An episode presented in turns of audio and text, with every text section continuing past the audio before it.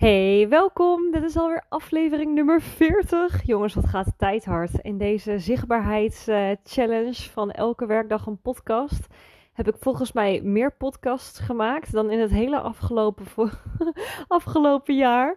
Dus uh, hij gaat goed. Ik heb er ook heel veel volgers uh, bij gekregen en heel veel mensen die hem beluisteren. Ik zie echt dat het een piek geeft in, um, ja, in alles. Eigenlijk ook in mijn Instagram volgers. Alles gaat omhoog.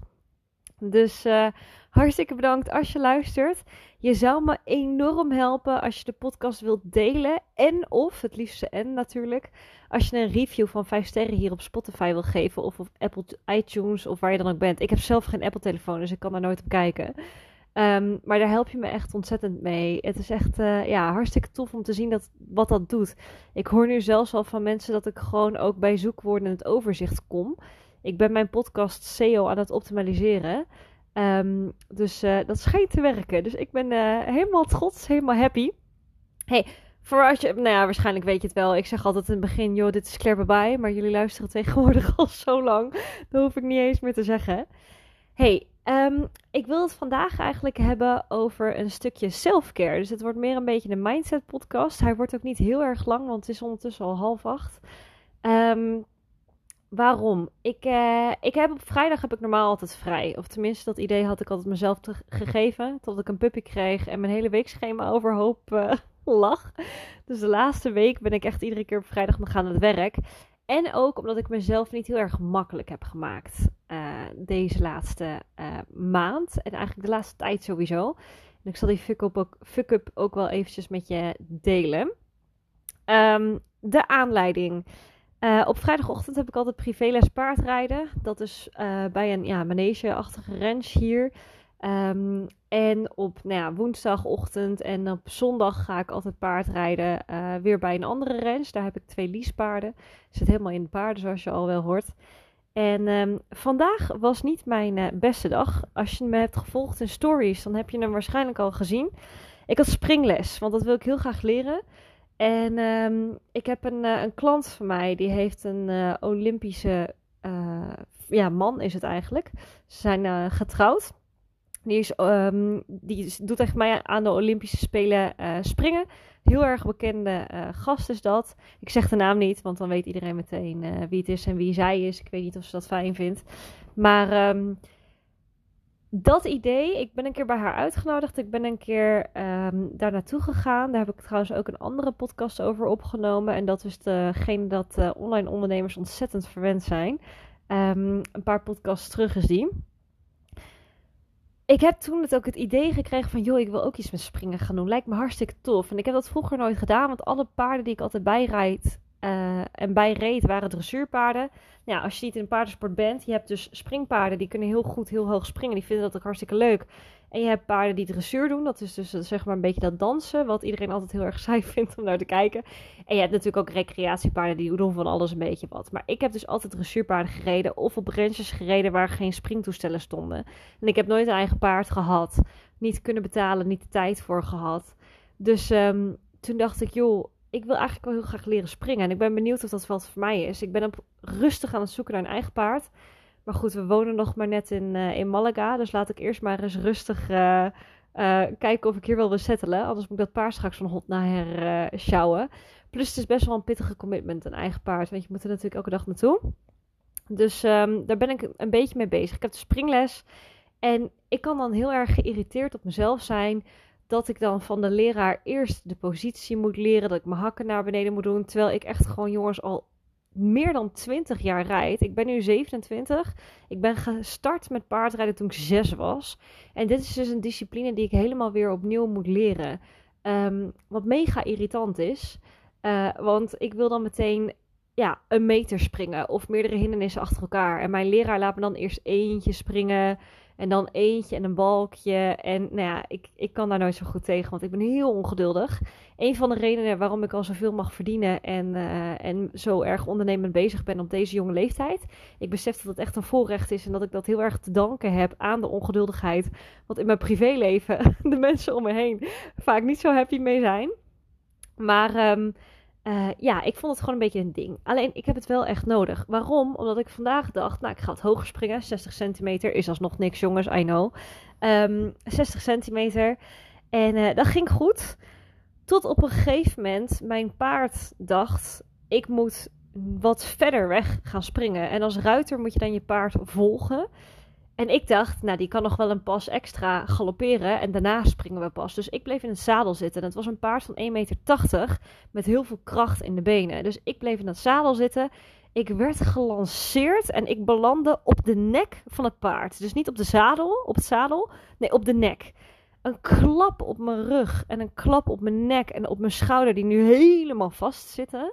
Um, en ik vervolgens dus een half rondje uh, op dat uh, paard op de nek zat. Nou, daar half afflikkerde en mijn, mijn leraar in het Spaans, detras, detras, van ga naar achter uh, aan het schreeuwen was. Maar goed, ik kreeg de kracht niet in mijn benen om mezelf terug te drukken. Want ik was nog steeds galopperend dat hele, die hele bak aan de grond gaan. Dus dat was geen succes. Is me uiteindelijk wel gelukt. Ben niet afgevallen. Dus dat scheelt. Uh, maar goed. En, en daarna natuurlijk nog een keer proberen. Nou ja, vervolgens uh, afgestapt. Met mijn hoofd best wel bij werk. Want daar heb ik ook best wel veel van mezelf uh, gevraagd. Daar ga ik het straks met je over hebben. Um, maar goed, dus ik afgestapt. Ik weer naar de stallen gegaan. Ik het hoofdstel afgedaan. En wat heb ik gedaan? Ik heb de teugels heb ik per ongeluk op de grond laten bungelen. Of tenminste niet op de grond over de nek van het paard. Maar het paard deed zijn neus naar beneden om zijn been te schuren. Of om zijn neus te schuren aan zijn been. En die teugels die vielen. Waarna het paard erop ging staan. En één keer zijn hoofd omhoog trok. En die teugel knapte van dat ding. En volgens mij was het best wel een nieuwe teugel. Het is best wel een chique rijschool ook. Alles is netjes. Alles wordt iedere week netjes ingevet. Nou, ik heb mijn eigen laars al een half jaar niet ingevet. Dus je begrijpt dat ik daar niet als een van de beste mensen erbij loop. En um, ja, dat ding dat knapte dus. Naast dat ik er bijna was afgeflikkerd. En ik merkte, nou ja, dat, dat ik zo erg mezelf kon opvreten van potverdorie, gebeurt mij weer, weet je. En er kwam een meisje naar mij toe, want niemand kent mij daar, want ik ben natuurlijk nieuw, want ik woon pas net in Malaga en ik spreek natuurlijk geen woord Spaans. Nou nu A2 niveau, ook daar ben ik heel erg streng in voor mezelf.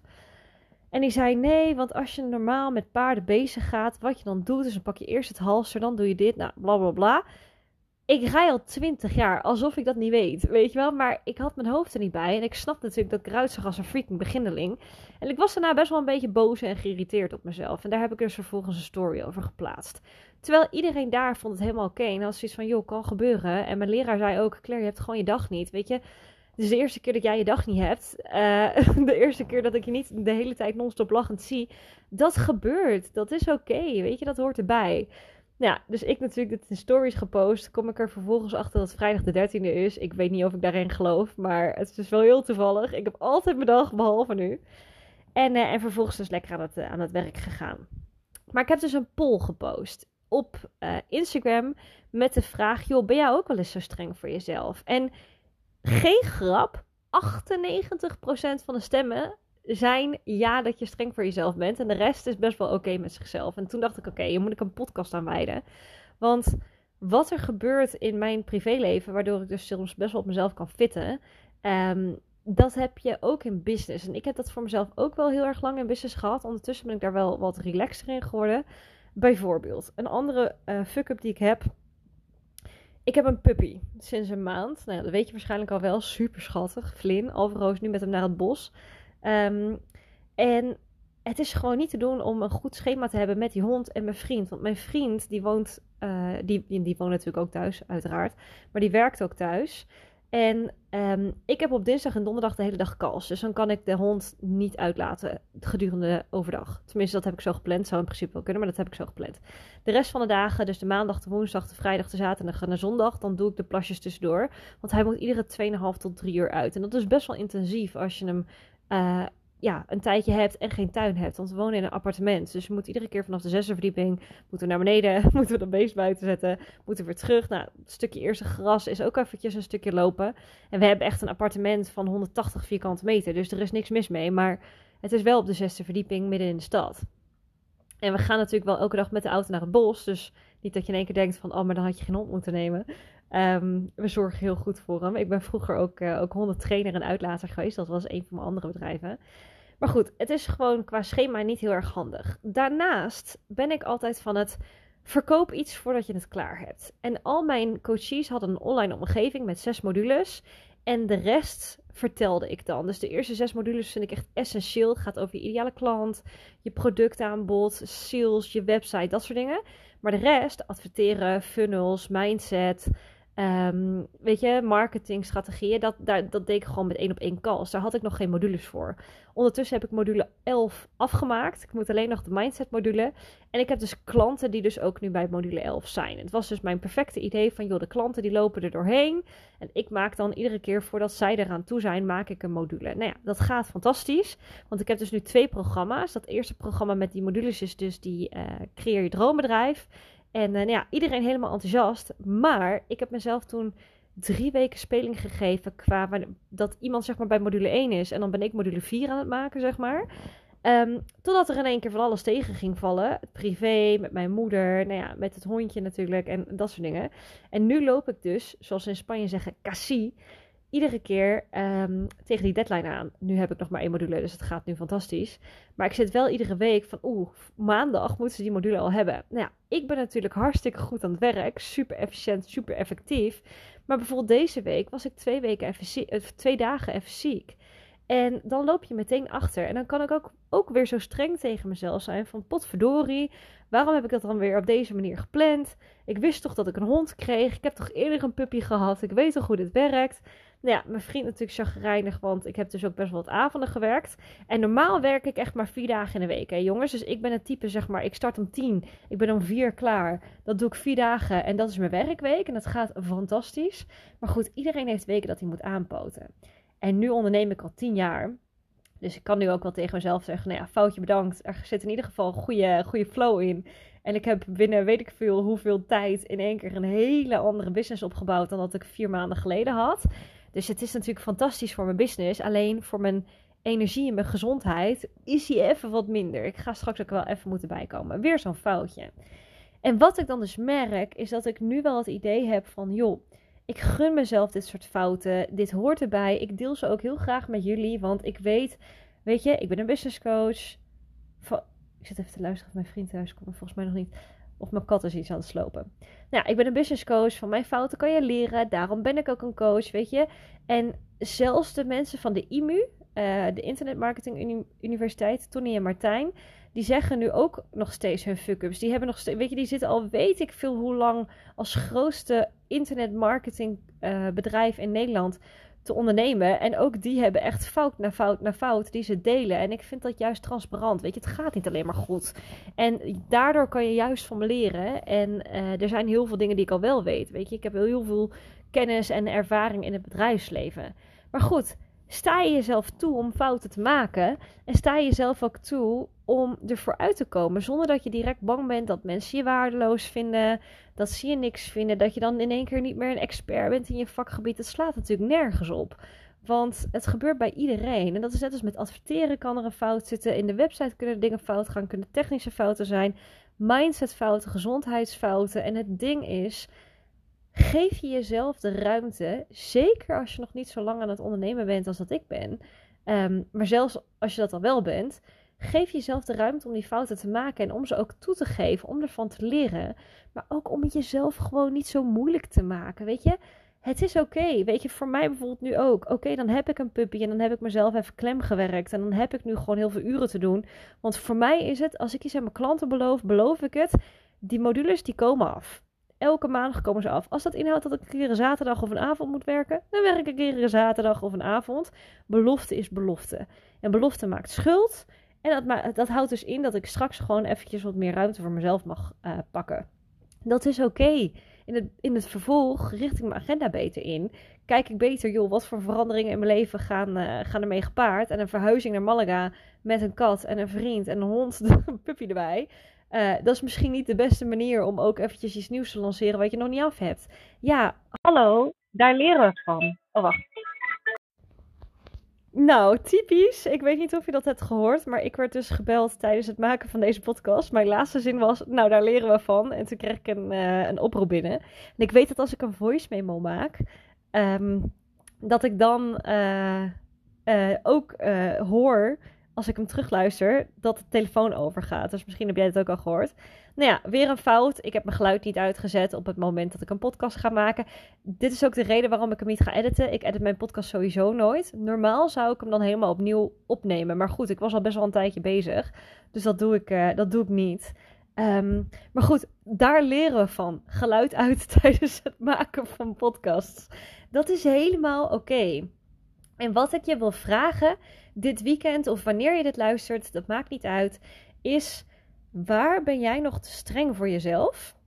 Waar vergeef je jezelf niet? Waar durf je geen fouten toe te geven aan partners, aan vrienden, aan familieleden of aan collega's, aan je team of dat soort dingen? Want ook dat, mensen die hun fouten toegeven, zijn over het algemeen een stuk fijner om mee te werken. Stel bijvoorbeeld dat mijn assistent of mijn editor of iemand een fout maakt en zegt: Joh, Claire, ik heb iets verprust. Dan kan ik dat alleen maar waarderen. Veel meer dan dat ik erachter kom en dat het niet is gezegd. Snap je? En ook in relaties, als je zegt: Joh, ik had uh, niet boos moeten worden. Het is mijn schuld dat deze ruzie nu is, nu is ontstaan. Um, dat maakt je zoveel fijner mens. Dus wees gewoon een heel stuk liever naar jezelf. Wees een heel stuk liever naar je omgeving. Um, zowel in business als privé. En geef je fouten toe. Maar gun jezelf ook dat als je bijvoorbeeld dingen hebt beloofd, dat je ze even nakomt, dat je er dan even doorheen moet zitten, maar dat je het daarna ook anders doet. En als bijvoorbeeld je niet in één keer na drie salesgesprekken een klant hebt, of dat je eerste webinar niet heeft gewerkt, of dat je 200 euro in advertenties hebt gestopt als leergeld en er kwam niks uit, omdat je een instelling verkeerd had staan. Geef jezelf die ruimte. En wees daar oké mee. Zie het als een school. Je kon ook nog niet schrijven toen je begon met, uh, met leren schrijven. Dat zag er ook niet uit. Bij mij ziet het er trouwens nog steeds niet uit. Ik ben linkshandig en er zit altijd inkt over het hele freaking papier heen. Als ik iets schrijf, daarom ben ik ontzettend blij dat we nu vooral kunnen typen. Um, dus wees daar ook gewoon oké mee. Omarm ze en wees een beetje liever voor jezelf. Want het gaat ervoor zorgen dat je dit spelletje, het ondernemerschap, een stuk langer vol uh, kan houden. Ja? Nou, waarschijnlijk weet je het al, maar ik ga hem toch een keer herhalen. Want ik heb altijd dat mensen zeggen: Oh, maar ik heb hem gemist. Woensdag 18 mei, aankomende woensdag, geef ik een masterclass. Succesvol salesgesprekken voeren. Om 10 uur in de ochtend en om half acht in de avond. En je kan je daar nog voor inschrijven. Ik vind het hartstikke leuk. Er zijn al met 20 man. En ik heb hem nog niet eens uh, geadverteerd of dat soort dingen. Dus uh, hartstikke gaaf als je erbij bent. Um, ik ga het daarin hebben over de klantreis. Ik ga het hebben over hoe je kan zien of iemand warm is of niet. We gaan het hebben over hoe je een gesprekje aangaat met iemand. We gaan het hebben over hoe je het gesprek zelf uh, voert. Wat je doet als iemand klant wordt. En omdat deze ook over fouten gaat, ook over hoe je omgaat als iemand je afwijst. En dat is hartstikke normaal als je op al je salesgesprekken een akkoord krijgt, dan zijn je prijzen te laag. Dus het is helemaal oké om afgewezen te worden. Dus ook hoe je daarmee omgaat. Ik hoop je daar te zien. Je kan je aanmelden via www.clairebabai.nl slash gratis-masterclass. En um, ja, ik spreek je maandag en ik zie je woensdag. Hartstikke tof. Doeg!